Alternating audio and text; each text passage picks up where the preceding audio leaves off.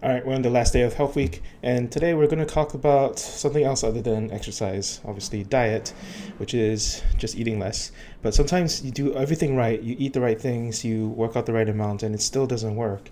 This episode is about what happens when the, the standard advice doesn't work for you specifically.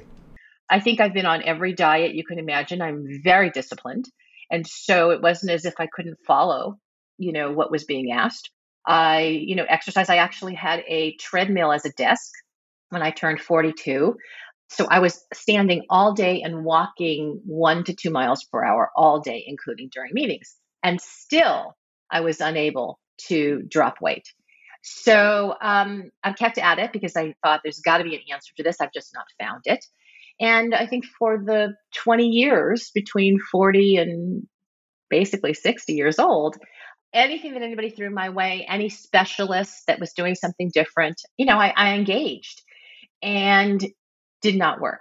Well, at 54 years old, I was uh, diagnosed with stage three breast cancer and went through the process of surgery and then also uh, five years of treatment. And one of the things they tell you when you go on, you know, extended treatment is that the drugs work against you, especially as it relates to metabolism. Part of it is uh, what happens with your joint health.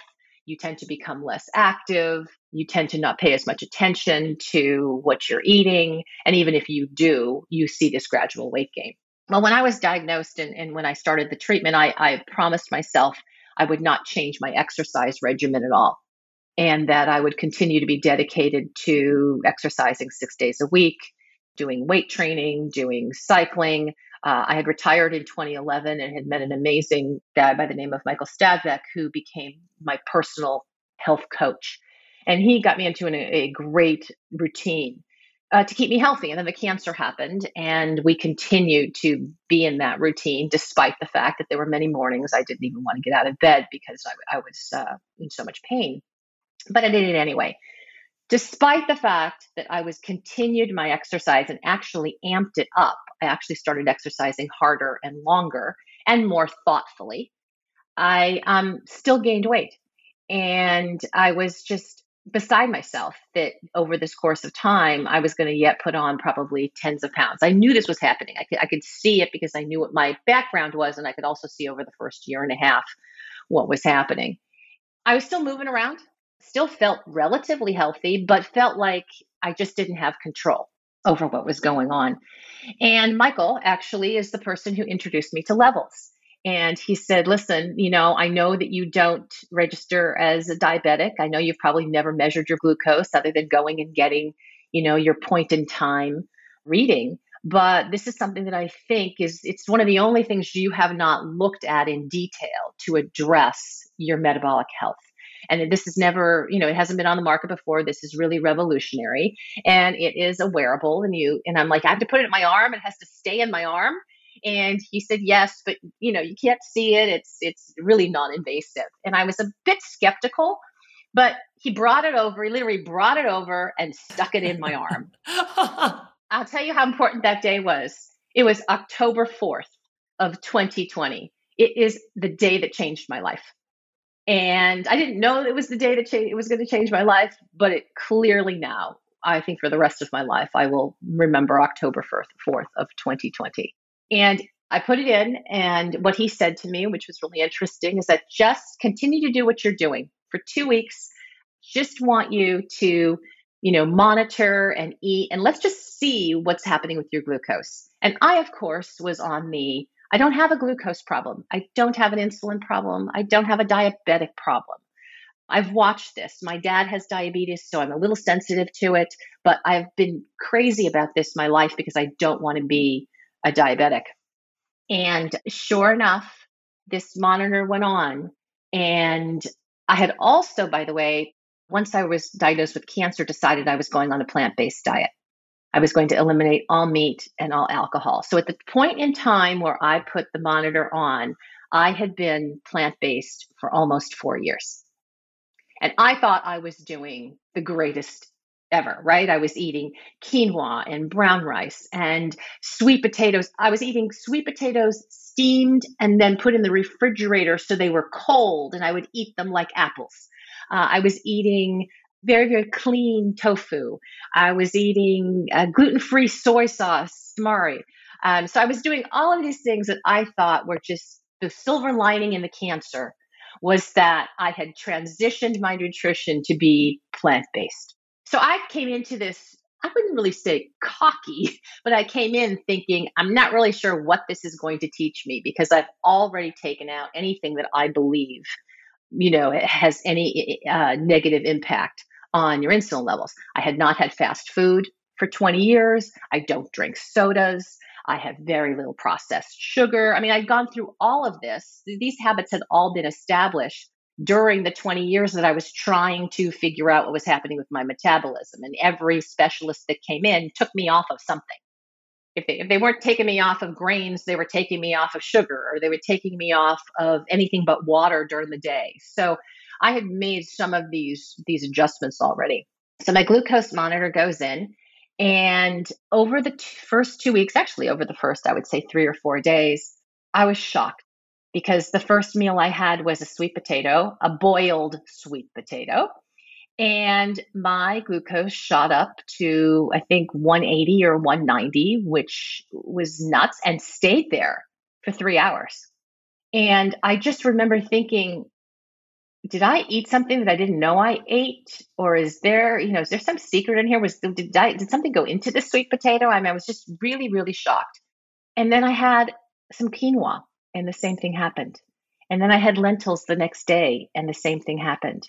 And it became very clear to me that I had made all of my food choices on issues other than glucose or insulin. It was all about what the plant based diet said to have, or what I thought in my mind was good for me.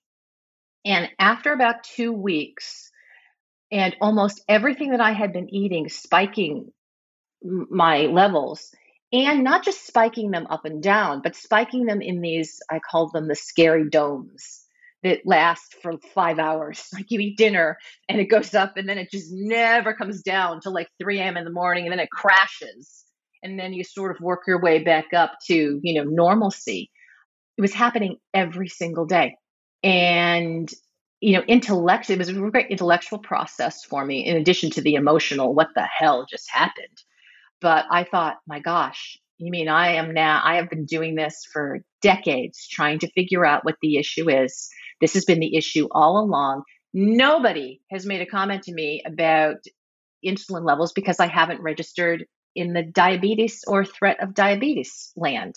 And so, had I known this, as much as I watched my cholesterol and as much as I was, you know, watching my heart rate, had I known this, I, would have been 20 years ahead. But this wasn't available then. So that's what shifted so two weeks and then after two weeks i mean i was very at that point in time i went out i went back and looked at the levels instructions and read everything i was supposed to do because of course i went into this thinking oh yeah i'll put it on i'll figure this out for myself. And i was like oh my gosh okay i gotta log everything i need to make my list i need to do the most the amazing thing was when i did the juxtaposition there's a list that comes that says try brown rice versus white rice try x versus y and i went through most of that list because now i was just curious of all the food that I eat on a regular basis, how how does it work? What does it do to me? And um, it became a, a, just a fascinating journey. By the end of October, I actually had a list of the you know 30 foods that did not spike me. And I made a commitment to myself that I would, for one month, only eat those 30 foods. And in the meantime, I would research you know what else i could do or or you know is there a second level to this as opposed to just knowing you know food on its own? And so i ate the 30 foods and within the first month uh, dropped i think 15 pounds. And, it, oh and no no change in exercise. I just changed what i was eating. And i was shocked. Everybody around me was shocked doctors was like this okay this is great but remember your first month could be water. Let's see how it adjusts. And you know as you said casey i'm you know around a loss of 80 pounds. Actually i hit that i think uh, seven months in. And when I went to have my checkup and run all the numbers again, usually you get the text from the the guys who run your blood that say your numbers are there you can look them up. I received a text from my internist who just said holy shit i've never seen anything like this.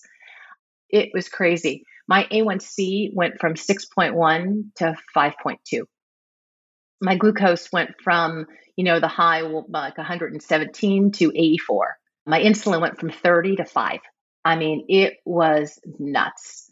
And I became an evangelist for levels. I think I've turned on more of my friends who also have had issues either with metabolism or just having trouble losing weight just to understand you know how this all works. I mean it really is a, a game changer for me and I'm, I'm, I'm so grateful that michael introduced me to levels because i know i would still be struggling right now and you know who knows who knows where you are when you continue to gain weight as you as you get older but i, I am very grateful for levels being in my life and i keep it on now. I, I still have it. I still have 60 pounds i would like to lose in addition to where i am. I've, I've plateaued a bit and so i've had to shake it up a little but I, I'm, I'm very happy that that i have my friend my friend on my on my arm all the time to both keep me honest and to inform me you know on a regular basis how my body is doing oh Wow. Thank you for sharing all of that, Betsy. And it's just, it's really an incredible an inspiring story uh, and really a testament to how we can be working really hard